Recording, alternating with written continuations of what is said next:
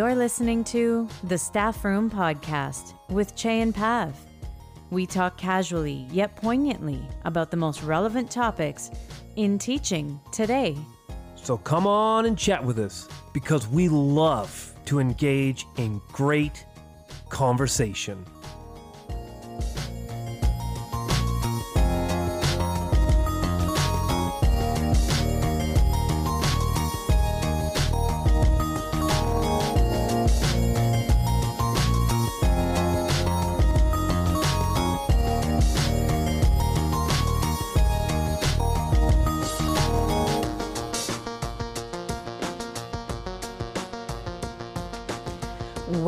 To episode 74 of the Staffroom Podcast.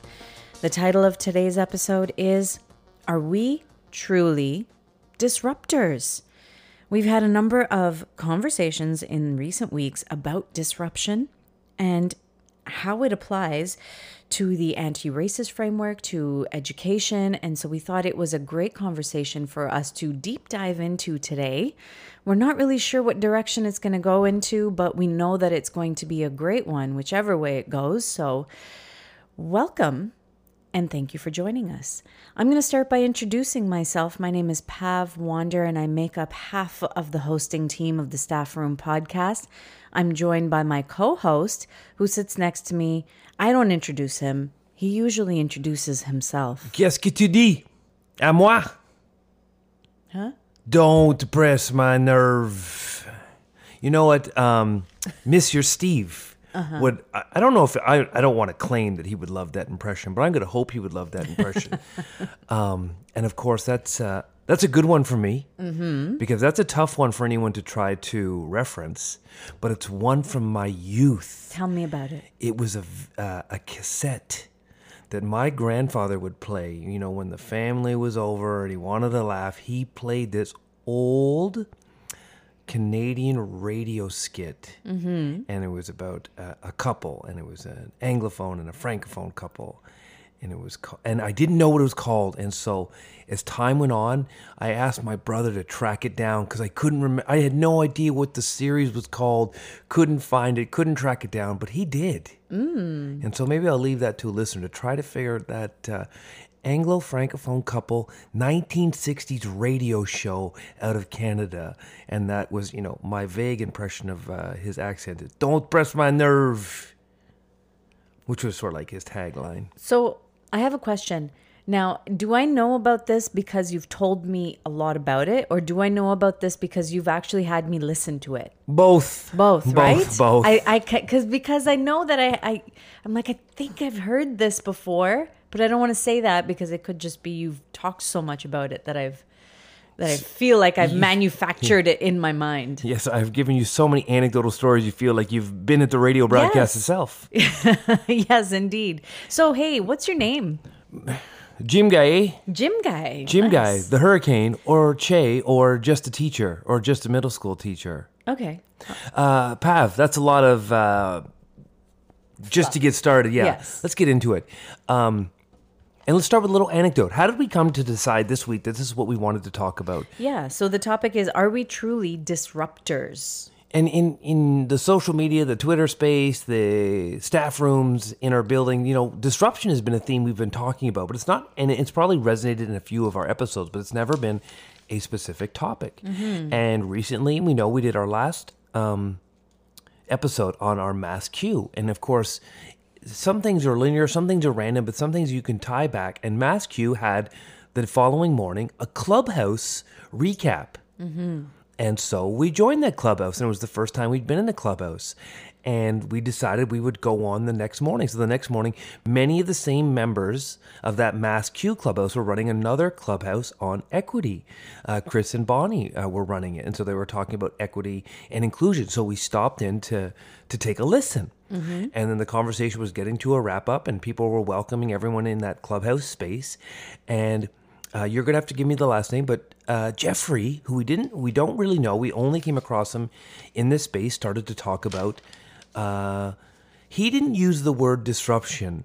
Uh, they were they didn't use the word disruption. They were using other little events to taking a risk, to pushing the envelope, challenging the system. They never used the word disruption, and uh, he gave a, a really poignant uh, talking point. And so I followed up and I just said, I love the vocabulary you guys are using. It reminds me of disruption and, and trying to appreciate and understanding that disruption is a pedagogy. It's not just a word we use to, to say we're a disruptor. Let's know what the pedagogy is. and he then came on and followed up and he gave his analogy of what disruption was, and it was an appreciation with with the dialogue and the conversation. He started to talk about, you know what, what is disruption? What would qualify as disruption? And he gave the idea of, you know what, taking part in a vote is a form of disruption. And it was a really interesting point. I don't know if I totally agree, but I love the fact that we were having a, a conversation Yes. now amongst educators on what does disruption really mean? What does it really look like? And we said we need to do an episode on sort of our current understanding of disruption, not meaning that this won't change in three days or four days, or that this is the definitive answer of what disruption is, but for two teachers teaching in North Toronto, what does disruption mean, look like, and how do we commit to it? And are we really committing to it, or are we just committing to the performative nature of being able to say we're a disruptor, but not really disrupting? So there's there's a lot of uh, performativeness in in this nature of disruption, and and you brought up so many great points there. And it was I believe Jeffrey Harris. There were a number of other people in this uh, in this conversation in Clubhouse, which is it's a new platform, and and we're sort of diving into it, and we we love to just go in and listen and just take part in several conversations. And this was one of those situations where we just kind of went in and started listening, and and there was this concept of of challenging the system, as you mentioned, and it came up, and and we were sort of listening along, and and you spoke up about disruption, and you used the word disruption or disruptors uh, a few times in the conversation, and not to say that was a there was a challenge on that after you spoke, but there was a little bit of conversation about disruption being um, a little bit more a little stronger than challenging than simply challenging right? It's it's it's uh disrupting is to break something apart. It's to take down something. It's to it's to take the system and to break it up into small parts. And sometimes uh, uh, sometimes that can be um a little bit more charged a little bit more violent you know not not uh, not in terms of actual violence but it, it's not it's not peaceful. And so that that had me thinking that had me thinking maybe we're using the word disruption a little too lightly for the work that we're doing. But but then in that reflection i was also thinking i don't i don't know. Maybe maybe we're not. Maybe the disruption that we are engaged in because of the the ethnically diverse community that we live in maybe what we see on a day-to-day basis is a little bit more the the actions that we take in our day-to-day lives are a little bit more disruptive than possibly uh, other neighborhoods or other areas of, of the province of the country of North America. So it really had us thinking about what does disruption actually mean? What does that word mean? And what does disruption look like in the classroom, in the in the education world? Um, and and as we were doing research for this, as we were sort of doing our own looking up um, some information on what what is disruption, what does it look like, what does it feel like, um, we came up with so many different ways of looking at disruption. Now, being a disruptor within education, um, as, as I quickly learned, has many different meanings, um, and and it's not quite what I was thinking disruption was. Yes. When Yeah. we started to look up disruption, we we thought the anti-racist framework Yes. platform would be in abundance, but it really fo- fixated on technology. Technology. Yeah. Disrupting through technology and artificial intelligence was one that came up. Right. Gamification came up a lot, and it wasn't. voice typing and things like that and i was just i was reading these these different uh, scenarios of disruption within technology and i'm thinking okay so there there's a basic definition here that can apply to the anti-racist framework that Chey and I are thinking about. But but this is obviously disruption on a completely different level. This is not quite what we were thinking about. But I think we'll find that the what we would consider disruption in the anti-racist um, when we're thinking of that also will apply to mm-hmm. those fields. If you're really trying yes. to revolutionize technology, you need to disrupt it. You need to be willing to just say what we have doesn't work and I'm not going to wait for the system to change it. Yes. So I, am going to hope that some of it comes back. Even Ken Robinson's name appeared for me when I was thinking about innovators and disruptors, which is a name that you know I'm a big fan. I know yes. you're a big fan of. Yeah. Uh, I'm a, a big fan of and I didn't really anticipate that name coming up, but it was disruption of the curriculum. It was it was disruption of how we set up our schools. The, even the idea of we place our schools, we we basically compartmentalize children based on age is first and foremost. Right. Yeah. that's like the distinguishing factor. And he said, we you disrupt that. Like, why are we using the age as the way to organize our, our children and organize our building? Yeah. Uh, there are other factors you could passions yeah. uh, skill sets, desires, motivation. There's all kinds of other factors you may put uh, at a higher level. So those are things that I wasn't thinking about when we were thinking we wanted to go into this conversation, but there are things that came up as we were talking. There was there was actually as I was doing this research, there was as you as you mentioned, the underlying themes are sort of the same. Whether you're talking about disruption within these uh, pedagogical systems, or we're talking about the anti-racist framework, or we're talking about technology, I found a really great way to describe uh, disruption within education. So I'd like to read that. And I quote A bottom up cause that substantially affects the ecology it is a part of, forcing reconfiguration of that system and recreation and redistribution of currencies within that system. End quote by Terry Heick. That, that's good on two fronts. Okay. Because one, you you stole my quote end quote, but I do uh, I will add on. I do change the tone of my. I'm still practicing. But it was good. But that's a great quote. What, what, what did you take from that? What was was resonating for you? So yeah, so there were a couple of things, and so the first thing that I took from that was the um the ecology okay so it substantially affects the ecology that it is a part of. And so i'm thinking about the environment. So when we're thinking about uh, disruption we're thinking about changing something in the environment. We're changing some aspect of the ecology. And i like the way that they use the ecology right? Because everything affects each other within that ecology, within that ecosystem. And so um, when you're disrupting something, you're disrupting that that circle of life or that cycle that exists within the ecosystem. So, and then the other thing was the um, the recreation and redistribution of currencies within that system. And when I think of currencies, that could apply to whatever resources that we have available to us within the system. So, when I'm thinking about disruption and I'm thinking about the anti racist framework, first and foremost, I'm thinking about equity. Um, I'm thinking about um, taking that taking that ecosystem, however it may currently exist, flipping it on its head or breaking it apart, um, and taking the resources that we have given to us and reallocating them to where they are more needed. So when I'm thinking about dis- um, when I'm thinking about disruption, that's what I'm thinking about doing. I'm thinking about an implosion within the system and then taking every little part of that implosion and and applying it to where it's needed the most. So that's what I envision and I like this I like this description, this definition of disruption within education because it can apply to many different frameworks. And so um, that's that's what I took from it, and and I felt like it sort of encapsulated how I felt what disruption meant to me. I liked it. No, it's good. Um, you've got me thinking in a bunch of different spaces. Mm-hmm. I, I want to come back to. I don't necessarily want to come back.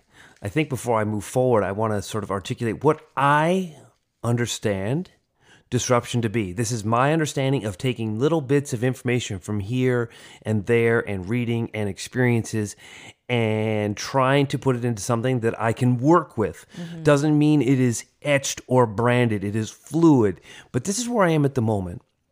And so when I think of disruption, I would articulate it's a pedagogy, it's a commitment to disruption, but I'm not disrupting merely so I can say I'm a disruptor. It's for a greater cause, it's for a greater reason. I don't want to label myself a disruptor. Disruption is an action that I see as necessary because inherently the system will always support the majority. And any change is long time to come forth.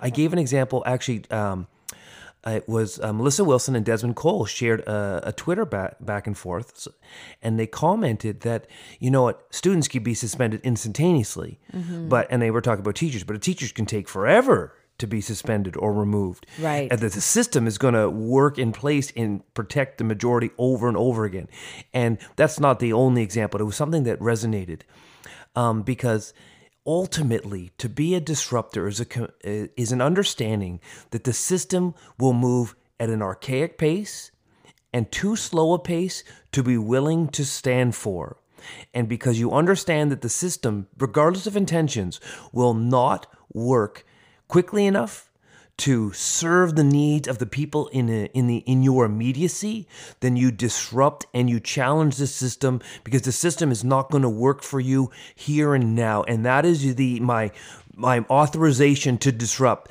because I inherently know that if I rely on the system, an email, uh, the bureaucratic paperwork, it's not going to serve the students in front of me that need to be served that I need to advocate for or allyship for or even better be an accomplice for in this disruption. And it's so for me, that disruption is the understanding the system is not going to work quickly enough for the people that I am serving. And thus, I disrupt it. I challenge it. I blow it up in my immediacy. Because I think this was from when we went to see, uh, not, we didn't go to see just Paul Gorski. We went to uh, Four Big Reasons. No, four big questions. Four big questions.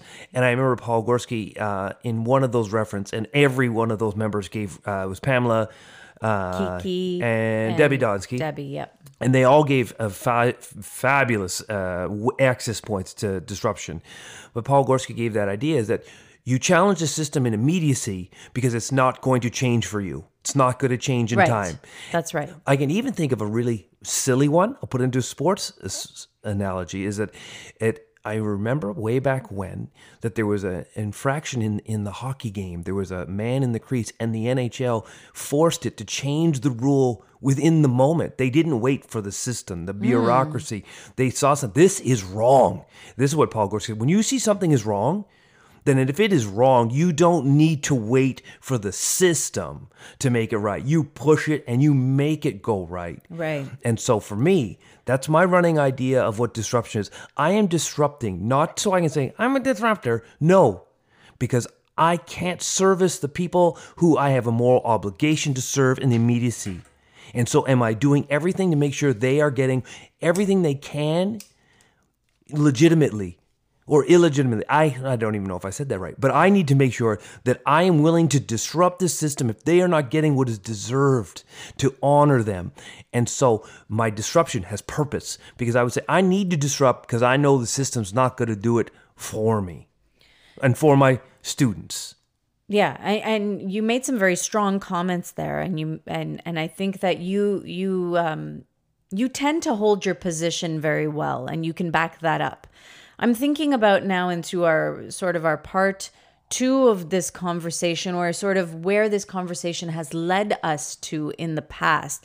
I agree with you 100%, where where you see some sort of um, inaccuracy or something that needs to be disrupted is it, it it is on you to then take yourself embed yourself in that situation and disrupt that situation so that you can make it right. Because if you don't the system will just allow itself to keep going in that cycle. It will protect itself. it will protect itself. And and we've had this conversation several times especially in the last couple of weeks where we have found that And, and I think that this was maybe within the last couple of days that we came to this conclusion. The higher up you go within the hierarchy of the system, the more the system allows for you to abuse it. Hmm. And so I think that that's a very strong position to take. However, when you are, let's say, for example, you are one of the oppressed, you are someone that that doesn't have a high position within that hierarchy and therefore you don't have the majority voice or you don't have the powerful voice um, you your voice can be really really suppressed and so uh, what i'm thinking of is my voice versus your voice. I'm I'm thinking that there are some voices that are different, definitely louder than others. And so whose voice needs to do the disrupting? Whose voice is going to be loudest with that disruption? So I'm thinking about that. I'm thinking that if if I am to speak about something that I feel is unjust, my voice may not be heard as loud as maybe your voice. And so um, that's on two different levels as a person of color and as a woman. So I'm, I'm thinking that maybe there are certain groups of people that whose disruption speaks louder. And, and I don't know if that's even a valid point. I don't know if I, that's. got, I have to cut you off. yeah, go ahead. Do and, it. and not because I'm necessarily a white male, but I guess maybe there's a part of that too. But you are not the first person that I've had this conversation with Mm-hmm. that has opened my eyes to. I can't believe what you said, and I didn't think what I said was that aggressive or that. Right. But they could say I couldn't speak like that. I wouldn't feel comfortable to speak like that. And although I'm speaking like that, maybe I'm a little nervous.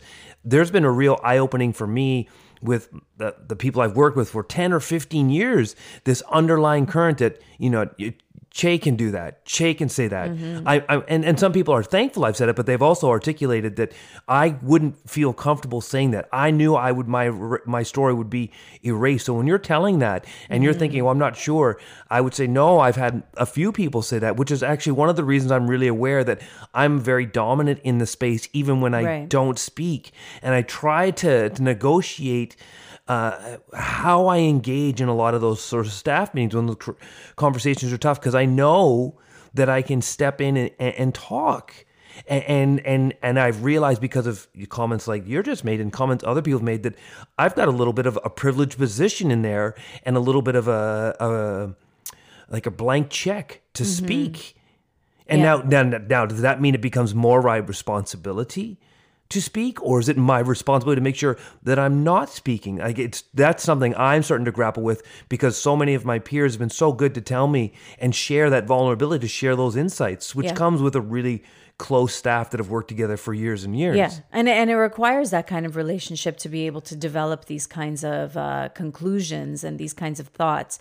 Um, I'm I'm thinking about uh, what you just said here. Now, is it my responsibility to step back or not speak up or whatever?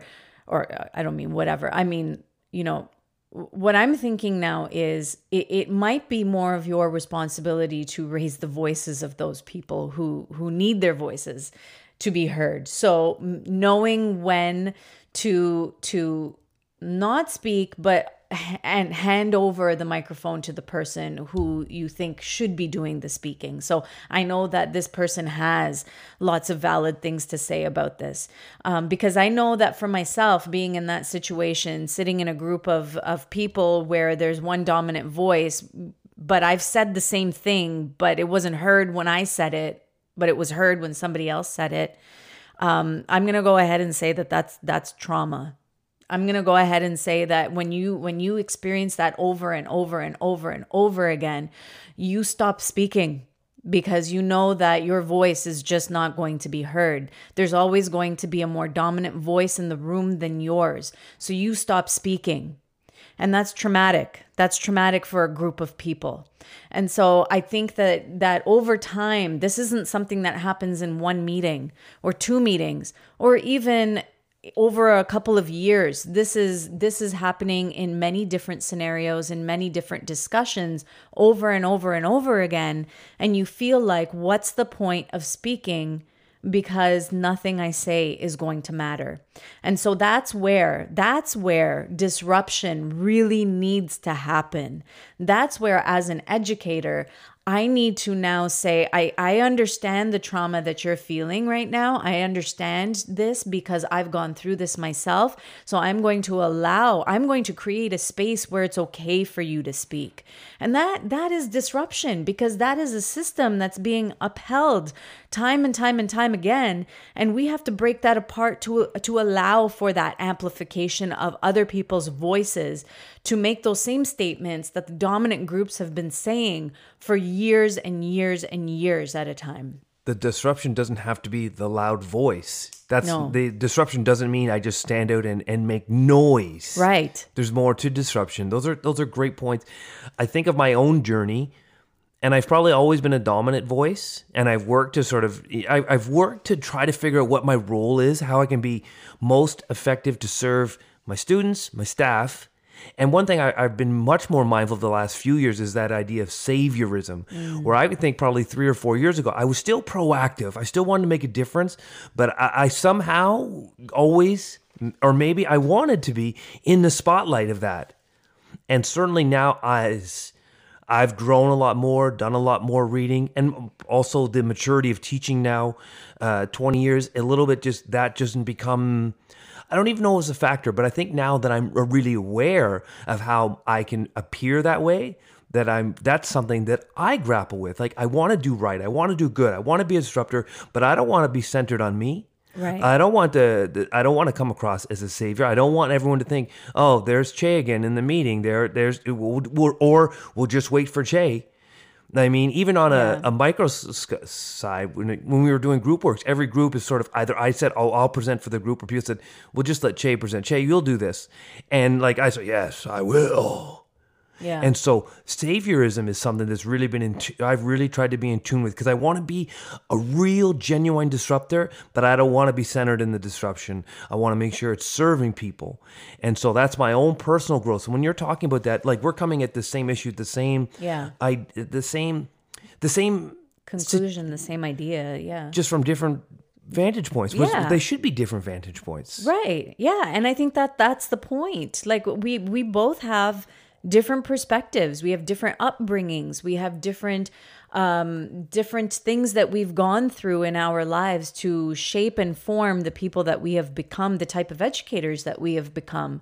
And uh, I think that over the past year and a half, we have both, in different ways and in some same ways, come to the same growth pattern that have allowed for us to have this discourse openly and honestly and vulnerably and authentically. And I think that that's a really great thing. You, you were going to say something. I'm about to jump in on a topic we'll talk about not too vulnerable, not too authentic, because uh, I start to think of you know woke capitalism, and when do these att- attributes just get used and no longer serve uh, a purpose? But that that's a conversation for another time. I think so. Um, I, I- I got two spots I'd love to talk on Yeah. because I feel this this leads to what risk is. Yes. But I, I also wanted to come back to we talked about what is disruption, and you gave this idea that disruption doesn't have to be necessarily one person standing up and taking the stand. Maybe it's making sure everyone is able to share their voice, making sure it's we're eliminating people's uh, uh, continued trauma of not being having their voice heard. I think of my classroom. I think of student voice. yeah. Student voice is disruption, but it's not disruption when the student voice. I, I, I see too much chatters out. We think we've done the work when we've given student voice. Well, one, we didn't give the student voice; it was already there. Yes. Uh, as a white male teacher in a racialized community, I realize that I'm probably the biggest inhibitor of that voice, not the biggest amplifier of that voice. If I mm-hmm. center myself and center my stories too often, or mm-hmm. or at all, mm-hmm. And I also want to point out that your voice, um, that the the community that we teach in is very complacent and allows for your voice to be more dom- dominant as well. So that's a system that we need to be breaking apart too, because we we we teach in a very um, highly. Uh, there's a lot of immigrant families in the neighborhood, and and the white male is is in many communities still seen to be the dominant group and so a lot of that a lot of that um, that leadership and a lot of that dominance is is handed to you and and you're allowed to have that voice they will give you that voice because that's what they expect and that's the colonial nature of our education system um, so that's something that that you inherently from the inside out will will have to break up over time as well I've always, not always, I've come to be aware of that, of- of, how much sort of grace or power is given to me. In I don't power. I feel like it's the wrong word, but may, maybe it's not the wrong word. Like I, I think Mm-hmm. of in my twenty years, how many times have I been challenged by the community, probably very little and probably not enough. Right. Yes, I agree with you. I agree with you and and I'm only saying that because my parents never challenged my teachers. Never. And the majority of my teachers were white. And so I I think about that when when I grew up in the same neighborhood where we currently teach and what I went through and I know that there are still many families that go through the same that experience the same thing. That's a great point. I'm just thinking on it now, and I'm reflecting back on 20 years within a few seconds. It's just uh, lots. As much as we have these guides, if where we want to go with the conversation, this was this wasn't there, uh, but this is important because Right. it's part of that. These are things to disrupt. These are things we don't even think need disrupting. Um, can I come back to the student voice section just Of for a course moment? you can. Yeah, let's go ahead. We're talking about student voice and how is this a means of disruption? It's a means of disruption when we are ready to handle what a student says that doesn't maintain the system. Mm-hmm. So many people talk about, oh, student voice, student voice. Are you ready to handle? Are you committed to student voice when it says something that you're not ready for? And I will attest in my learning, this has been great learning for me because maybe maybe our families don't keep me in check because of the, these cultural assumptions and, and this these great things you brought this that sort of assertion that the white male in this school and of course in our school there's not many male teachers. Right. and there's certainly not many white male teachers. So even in, in that dynamic uh, and of course we're not at the same school anymore but in the last five or six years where we were at the same school. And i don't know at, at your new school there's more males in that There are more males. than at my school Um, and and there are actually not as many white teachers either, if I can say that. Yes, and so it, it is a little bit more diverse and reflective of the community, and uh, and I think, um, I don't know if that was purposeful or if that just happened to be that way, but it's uh, I think that it, it's been an important reflection within this community. So I don't know. Continue No, what you th- were these saying. These are just thoughts. These are just Yeah. thinking. And I was thinking of student voice because I was coming back to, you know, what put me in the greatest check is our students aren't necessarily as oh, it's it's it's Mr. Cheney. I'll just concede that he's right. I've Yeah. learned a great deal from uh, activating student voice or making sure that voices are heard, and I'm not um, erasing them and blocking them out. Mm-hmm. But they they'll push me. They'll challenge me. Yes. They'll go out for lunch and have an issue at the mall and bring it back. And, and I've got to learn how do I support, how do I deal. This is not Right. something I've ever can relate to. Something as trivial as that. Uh, in certain communities, they don't have those issues. Other other racialized communities, yeah, this is an issue. Just having lunch, going to the mall. What happens at the mall based on on how you look, um, and so that student voice was a gateway to my learning because I needed to make sure that it's not about oh student voice and I hope they say what I believe and it just perpetuates the system. Actually, the greatest learning is when my students take me in a direction that I'm not ready for. Mm-hmm. When my students take me in a direction that indicates, whoa, I, I need to act, I need to disrupt, I need to change this this space, whether at my classroom or the school for their benefit to serve them. And so, student voice, every, lots of people talk about student voice a lot, but do many people t- talk about what they're willing to do when that student voice doesn't just validate the narrative they've already got contrived beforehand? And are we just looking for student voice to pat ourselves on the back and say, oh, they think just the way I think? No, no, mm-hmm. no, no, no. The student voice is a great access to disruption because now you know what's on your mind of your students. You know what they need. And when that, what they need isn't what the system's providing, what are you going to do next? Sometimes I've done it, and you know what? Sometimes I look back and said, man, I didn't do it. Yeah, and and do you have to do it all the time? This is this is it's challenging. It's tiresome work. This is it is exhausting because it is endless.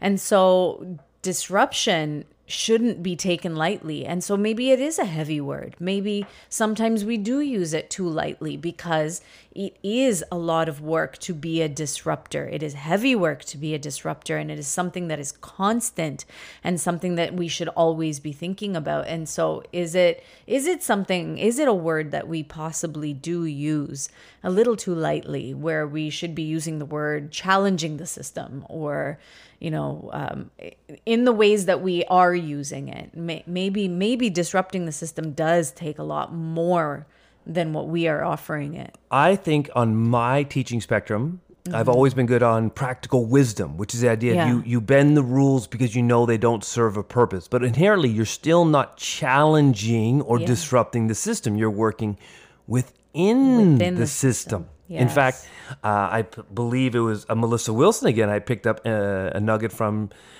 and she was talking about the system and she was talking about the word inclusion that inclusion tends to be a really you know buzzword that we drop all the time but she referenced inclusion still implies the system's going to work. Mm-hmm. it's not a disruptive word. It's not a word of disruption. It's a word that i can make the system work.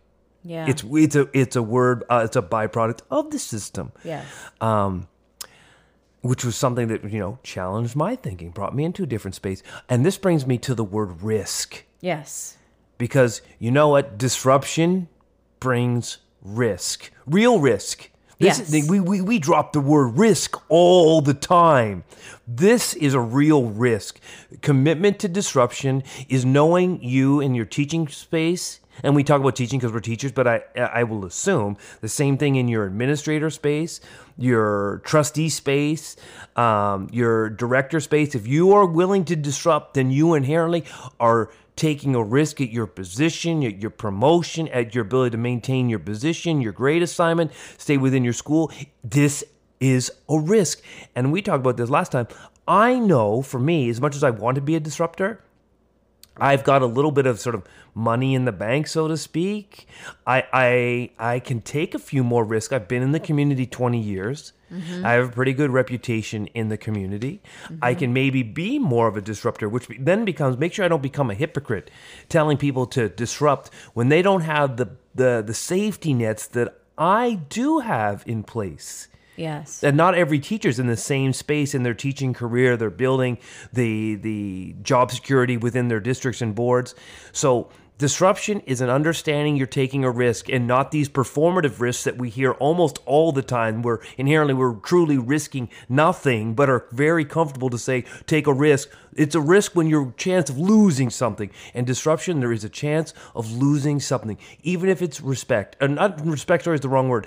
Uh, the, the, the, the, oh, what was I, I was on the tip of my tongue is when you lose like the respect is not the right word, but when the people around you start to question you and don't value your, your word your and credibility. Yes, sorry, that is a better word for me. You you risk that on yeah. the people around you, even if it's totally illeg- illegitimate. It's still a risk. Yeah, and, and you're right about that. And I, and I'm. I'm thinking so much about what you're saying right now, and uh, and I remember having this conversation um, actually, no. I was listening to a conversation between Stephen Hurley and Doug Peterson about um, about the anti-racist framework and and having disruptive conversations and uh, doing and and taking part in this in this disruptive act action within our classrooms, and how it could potentially be dangerous for new teachers. When new teachers there's there's nothing in pre-service education pre-service programs where where new teachers learn about how to approach these conversations within their classrooms. There's there's nothing and so it's it's sometimes it's very risky because you're you're these new teachers are are perhaps gaining all of this knowledge and information from social media. Yes we need to be disruptors. Yes we need to be doing all of these things in our spaces um, to dismantle the system. However they're they're not necessarily being taught in their in their education programs to to have these conversations appropriately. So we're, we're sort of sending these new teachers into the wolves and and and sending them in saying you know you need to do all of these things but there is as you say there is risk involved. And so the more evolved you become as a teacher the more uh, the more experience you have under your belt the more you learn about how the system works. These are important factors for you to know before before you start disrupting within the system. I think that that we you have to actually know the system before you can challenge the system. And I think that that's a concept that we sometimes forget. It reminds me that that story reminds me of actually of a quote from Platoon Okay. where it was like, "Oh, you're a, a moralistic crusader. You must be rich to think like that." Yeah. And rich doesn't necessarily mean purely in monetary wealth. I, I, I consider myself rich in regards to experience embedded in the community. It allows me to push more, and it also allows me to know when to push more. And it also tells me when I when I didn't push and I should have pushed. Like if I add a couple, I think it's almost time for some some anecdotes. Yeah. Uh, it, it has been 40 do I do want to point out that we've been speaking for 40 minutes. This is going to be a quick episode. Remember, twenty minutes. 20 minute episode. That's right, folks. So, what are you saying? A, a break time, and maybe come back with some anecdotes, Yeah. a little bit of a swag bag. I think that that's a good idea. Let's let's take a commercial break. I know that our sponsors have paid us paid us very well for this one. Uh, so let's take a little break, and then we'll come back with a couple of stories, and then we'll come back with our swag bag to wrap it up. And this episode is brought to you by volleyballs. Every great volleyball team needs them. you know, I do remember the time that uh, I ran volleyball practice without volleyballs. Oh, really? How did that go? Actually, no. Oh, No, I don't. I was waiting for a little Oh. story there. you know, maybe in my younger days, I, I, I might have taken that power struggle and run a basketball practice. Ah, we ain't gonna touch no basketballs today. We're gonna run and get you in shape. Or maybe that was just me watching Hoosiers. um, this conversation has been rich Very rich, yes, indeed, and Uh, passionate too. and not necessarily. We have not ascended to any mountaintop to be able to tell you what disruption is. No, Uh, we haven't r- written any scholarly works that mean that we're in a place to tell you what disruption is. We're just two middle school teachers in Toronto sharing our experiences and sort of sharing our, our accumulated learning and, and, and some accelerated learning in the last couple years. Um, and maybe a few nuggets have resonated, and maybe we've been off base. Maybe you you have done some more poignant work, have some other examples. Please share, help us learn in this process because this podcasting is really us reflecting to learn to be better. And this is where we are right here, right now when we record. But this can shift, twirl, dare I say, even pivot in a moment if I see, if we see, if we interact with something that propels our learning. there's there's so much value in hearing different perspectives from different parts of the world, from different parts of the city, from different parts of the country, and so I think that it informs all of our thought, uh, all of our diverse thought, and uh, and so I I know that I've gained a lot by hearing from different perspectives in this uh, during this journey of ours. And so i hope that some of our perspectives and some of our experiences offer the same for others as well We've shared this in other uh, episodes. Uh, you are teaching in, in the community you're born and raised. I'm the white male that just arrived here not just a 20, while. 20 years ago with no idea Yeah. of the vastness. And this is a an exceptionally uh, diverse, it's a racialized community all the way through. And Mm-hmm. so when I talk about student voice, I'm going to get the pushback that they're going to guide me. But what if you're in a community where those racialized voices aren't eh, all the voices in your room, in your space? I don't know what that disruption looks like yeah in say an all white classroom with a white teacher. I, I don't I, I'm not saying that I'm not saying yes or no or right or wrong, but I don't know how this would look in that space. I don't Yeah. have that experience. absolutely And so sometimes we take for granted that we can really see the impacts of disruption right away. We can really see because we see the the pe- uh, the people. We see everyone who's so marginalized all the time on a daily basis. Like I gave that simple example, students going over to the mall for lunch can lead to chaos and anarchy, and, and students that know they've been done wrong just by what happened at the mall. And I, and I assume not every community has that experience. So um, it sort of adds to our, our stories and our perspectives. yeah we talked about disruption. We haven't talked a lot about some specifics, you know, because I think we started with the idea that disruption doesn't have to be yelling and screaming in a staff meeting. Um, we talked about student voice, and when we activate student voice, we need to be prepared to act upon, advocate, allyship, uh, accomplice to those voices, especially when they say things that we're not prepared for, that we haven't subscribed to, or that we're hoping they're just going to validate our opinions already. Right. Yeah, indeed. Uh, so that's, I, I thought of a few other ones is um, dismantling the curriculum. Being uh, courageous enough or disruptive enough to say this curriculum is really it's it's not the right curriculum. There's too many stories not being told, too many things not being honored.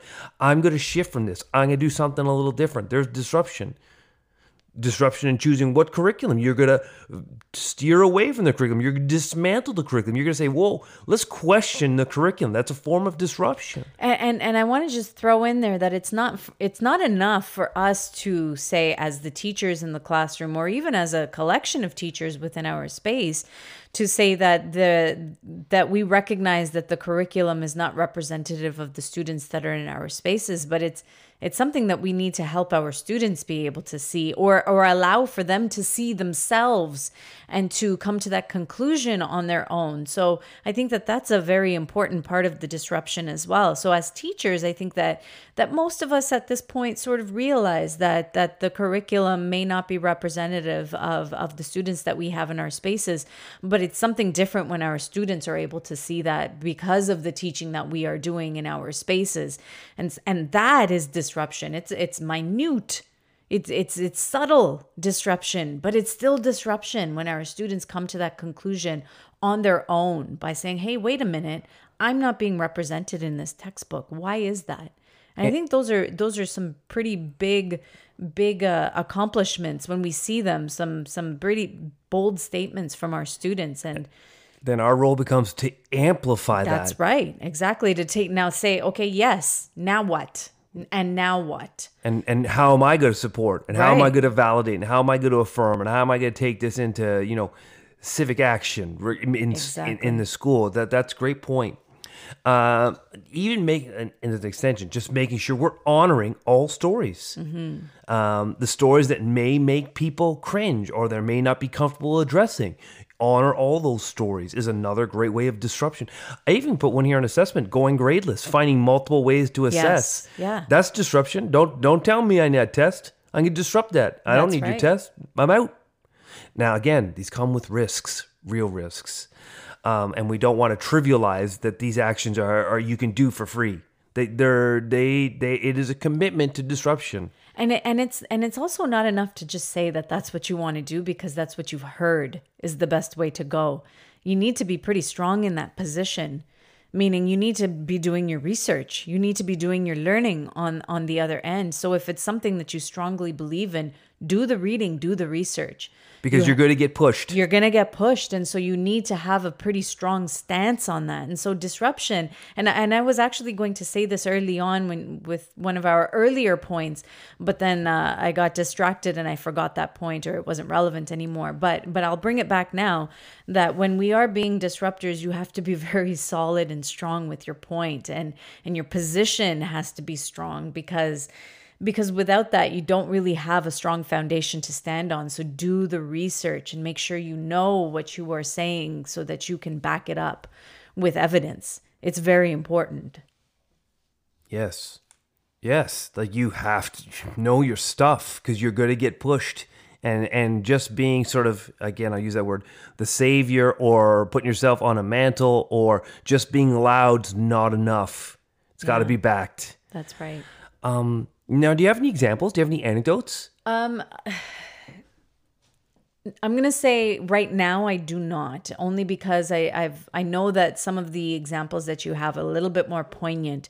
Um, I must also provide the disclaimer that I've always consistently taught students that are that are younger than yours, and I think that some of the the examples that we've seen in the past tend to come from students that are a little bit older, a little bit more mature. And so when when I compare my stories to the stories that you have uh, given me, I feel like I want to say no, I don't have an anecdote to share, but perhaps after I hear yours or after we listen to yours, I may have something that I want to share. I think you should share it. And now, I'm, as you're telling me that, I'm thinking back to our conversation 20 minutes ago.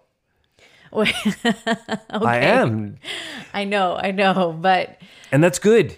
It's Yes. good good for me to be saying, wait a second, like now don't defer to me. okay, so sure. Let me let me take the lead then. I love this. Okay. so I'm thinking about a conversation that I had very recently with a student in my class, and we were talking about anti-black racism, and this was um, this was early on in the school year. We were talking about where where have you we were talking about the black lives matter movement in our classroom and we were talking about social justice and where have you seen injustices in your own life and I had a student who said to me that after George Floyd was murdered, my brother couldn't walk into the same convenience store that he always used to go to anymore. Because every time he did, somebody would think that he was stealing something somebody would think that he was he was um, he shouldn't have been there or he was always getting uh, attention on him anytime that somebody if there was ever something that was happening in the store that was wrong my brother was always looked at and so he just felt very unsafe. And so my student shared with me that she felt like this was unfair. And and it was the first time in her schooling, and she's she's in grade 6. This is the first time in her schooling where she felt that she could openly share that conversation and that thought and that feeling. And that's that's a very small thing. That I feel like that like at in the moment, I felt like it was a very small thing. Nothing small there. No, but then as I reflected on it and I thought about it, for you to for the first this is the first time that you've been able to share that openly and not feel like you were being judged by your teacher or by the people that were around you. Perhaps that's much bigger thing than than uh, than maybe you're giving credit for. I think that that's that's a very big thing. So um, that's that's my little story of disruption. It's it's it still sometimes feels like a small thing, like okay, you know, there's much bigger stories of disruption than that. But for that student to feel like she could share that openly and honestly, and not feel like she was going to be discriminated against for sharing that, or having somebody say, well, you know, maybe your brother was doing something wrong like that's a pretty big thing. And i think that there was a barrier of trust that was that was approached there. And uh, and she felt like she was she was okay and open to be able to share that in a safe space. And i think that that was a, a little moment of disruption and i felt good about that. I would probably argue those little moments are the, in the bigger picture, the sustainable picture, the long term picture, the more important moments. Because sometimes when we have those big aha moments, they can sort of think, well, like you were there thinking, my, moment doesn't match up. What do you mean doesn't match up? That that that's it. That that's the work right there. Your kids are opening up, telling stories, revealing, revealing, honoring those stories. It's that's powerful right there. Um, it actually makes me not want to share my my story. I got two stories because I, I I wanted to share success, but I also wanted to share my own personal failure. Where in hindsight, I said I didn't do enough. That, that you, pff, not enough. yeah those are valid valid conversations I'm going to share the the first one. Sorry, Pav, to cut you off there Mm-hmm. briefly. Is and this wasn't. I, I share this story, but this was a collective effort of our middle school, and you know you were part of that middle school, and you're right. Our students are a little bit older, so I, I assume they're they're dealing with things that are sort of age related, and identity uh, was one, and so this particular student was struggling with identity, and maybe they didn't identify early that that's what they were struggling with. So there was a lot of resources, uh, a, a lot of time, a lot of energy, all all done for, for all the right reasons to try to just support and be there. And then as the year sort of unwound, this student just felt that now was the time to to self-identify. And I won't give out too much details because I want to honor um, their privacy because I haven't talked to them about this, so it's not for me to tell their story. So hopefully people will sort of fill in between the lines to get the the meaning, but I, it's not my place to share their story. Um, and they so as the year went on, we sort of decided, and it was the the two of us per se, but it was uh, lots of teachers have been a part of it. But I was in charge of graduation, and so the student wanted graduation when they came on stage to be the moment where they identified as how they wanted to be identified with, Right. in regards to uh, gender and name. Yeah. And so I guess I should have, or maybe I should have, I don't know. Either way, I checked with nobody. I, I did it. Uh, I did it, or they they did it, or he did it, and it was a powerful moment. And so we sort of together in that moment on stage, graduation. This is my moment. This is my favorite moment. My favorite moment is right now because mm-hmm. this is this is what I've always wanted to do. This is what I've needed. This is where I feel most alive. And it felt amazing. Not solely for me. I know us collectively as a middle school felt so proud that we've been able to honor their story collectively. We'd gone through this. I, I don't know if struggle is the right word, but this this this moment just seemed to validate all the work, all the commitment, and and it was a great moment. And it had been a moment where I didn't bother to ask the system because I was afraid of what the answer was going to be. I was afraid I was going to be told this isn't the place, or Right. maybe we should do this somewhere else. Can we do this here? Uh, do we really want this happening at graduation? And I just said, bleep it. Yeah. We're doing it. And we did it. And I don't even say want to. I say we collectively as a school. We did it collectively as, as our teachers and our and all our support staff and everyone around. But most importantly, he did it. Yeah. And and I would uh, I always I feel really proud of myself for that because it made me more aware. Because before that student had sort of taken me on their journey, I wouldn't have been a good enough advocate. I learned more than he learned in that moment. Right. A hundred percent. And I, I I'll put that as, as sort of a, a great moment. But I don't want to erase, and I don't want to come off as a savior. As I did this, or I, I've always been committed to disruption because I've not. I've I've cracked, and I've bowed down, and I haven't always advocated as much as I should. I can think of one. We always talk about being student centered, but you know what always ends up happening? We always become system centered. We're student centered as long as it benefits the system. As long as the system isn't impeded, we're student centered. So eh, we're not student centered. And I had a student that um, made an application for their high school late Yes. for an additional high school For optional attendance. optional attendance, and they were denied, flat out denied. Nope, we're not taking because it's late. And I and I wrote a couple emails back, and it didn't go where it wanted, and I just sort of. I fizzled out and I just said, uh, um, uh, oh, I didn't have that conversation where I said, okay, but my action said, okay. And I looked back and I said, that was a moment for disruption and I didn't do it that student wanted optional attendance and not to say they were going to get in i can't make those all those assumptions. But the system immediately denied them solely because they were late on the application. And it was thrown back on me sorry late can't be accepted. I threw one more email out it was thrown back to me sorry late can't be accepted. And i, I went with it Yeah. and you know what? I'd Right. love I'd love to say this was 15 years ago, but it wasn't. It's been pretty recent. And I look back and I say, e- and, and it'll set us up for the swag bag because you know you can be committed to disruption, and you don't always have to feel that you're always going to be right. You, you, you're also disrupting yourself. You're disrupting your own ideas. You're disrupting your own biases. And as much as I just celebrated that one moment, within the same sort of two or three year period, that's another moment where I don't celebrate myself. I said, I, I bent down to the system Yeah. and made it system centered, not student centered. And I wasn't a disruptor. Yeah. But this is this all goes back to the point that that I made earlier. Disruption is hard. It's difficult to maintain. And so when you think about how am I being a disruptor, it's not just one dimension. There are multiple multiple facets to this. There are multiple different ways to be disruptors.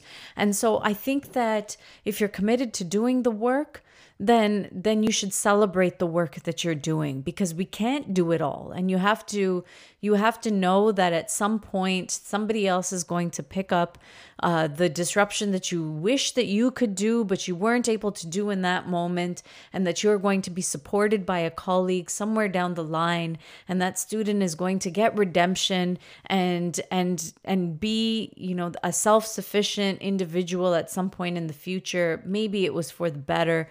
We don't know that but you did what you did when you could do it And so it, it is one of those things to say that, yes, maybe we do use disruption a little bit too lightly because it is a very heavy word and there is a lot of work involved with it. And there is a lot of uh, consistent work involved in it. But when you are committed to the work and you are committed to dismantling those systems of oppression that have held people back over time and and have shut down voices and have not allowed for students to be able to amplify themselves in the ways that they deserve to, um, we're doing our part and we're doing things and more and more as we learn and we grow and we include those different perspectives from the people around us. And so we have to be appreciative of that and we have to be proud of ourselves for the work that we are doing. And so I think that you've done an amazing job with your students. Um, and, and I know that you are going to continue to do so. Pav, you end this episode as, as we should end a disruption episode about honoring and celebrating and understanding that as we honor and we celebrate, there's pitfalls along the way, there are missteps along the way, and, and we can criticize ourselves, but not to the detriment of continuing to do the work. And I thank you for the compliment. And certainly, I know in the time we've worked together that I've always learned a lot from you, and I learned a, I've learned a lot more about our students' culture and heritage and their home life. As much as I was immersed in it for a long time, I know my ability to really have these rich conversations with you have even opened my eyes and given me even more of a window into my or the I say my community because I feel like it's my community having taught there. Uh, I thank you for that and thank you for the great work you have always done and continue to do, even in your new school, even though it's only like three minutes away. Um, uh, it's been a blessing and and complete growth. Are we ready for swag bag? I think so. Remember this 20 minute episode? This is going to be a long one. This is an hour. This is an hour plus. So, yeah, definitely ready for a swag bag.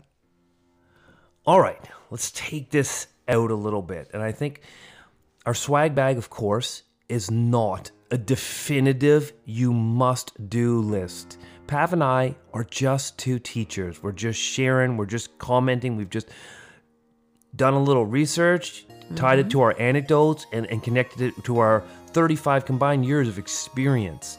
Um, disruption, for us, it's a pedagogy. It's not a performative word, it's not a way of getting attention. It's a commitment to a pedagogy. And it's a pedagogy based in the idea that the communities, people we serve directly and indirectly, um, they're going, they're, the majority is always going to hold favor. And if you want to disrupt that system, you always know you need to disrupt it because the system will always protect the system. Mm-hmm. The bureaucratic endlessness will always secure the integrity of that system first. And so we disrupt it because we know the marginalized will always remain the minority in regards to those vote, in regards to systemic systemic changes. So we disrupt. Hopefully, we gave you enough little ideas of how you can disrupt. It's not always about being the big, loud voice in the staff room. It's about all kinds of different access points to disruption. I think my second point is understanding that as much as you are a disruptor and anti-racist, that that work is also done internally. Also, you got to disrupt yourself. You got to be an anti-racist to yourself because understand you bring those biases, and we're not in a perfect place. We have not ascended to the mountaintop of be all, end all, see all. The work that we give outward is also work we must do inwardly. And then I think my final swag bag is understanding that, that this is real risk. Yeah. This is a risk. It's not easy work. And when we drop that risk word all the time for stuff that's truly not risky, we invalidate or underappreciate that disruption comes with risk and it's not the same risk for all of us. And for I as a 20-year teacher in the same community, you be mindful of me telling you what risk you should take if you've been teaching 2 years in That's that right. community. I'm in no position to tell that. In fact, I'm in a privileged position to even tell you. You have to know your space, you have to know your surroundings, and you have to really assess that risk. Disruption comes with risk. And I'm in a position now, 20 years in, to make certain statements, and I'm aware of that. So, Pav, I think those are our sort of swag bags to wrap this really great conversation on disruption. That's right. So thank you, Chey, for that amazing swag bag. I know that I enjoy listening to that as we wrap up the episode. And I want to thank everyone for listening to episode 74 today about disruption and risk. Are we truly disruptors? Thank you everyone everyone for joining us and we hope to see you next week as well on the Staffroom podcast with Chey and Pav. And of course, you can find us on cheyandpav.com where you can listen to The Drive live on Sunday nights 8:30 to 10 for a little bit of music and teacher talk. And if you want to know about all the other great places we are connected with, you can find that information out there as well. All right, everyone, we'll see you next week in the staff room.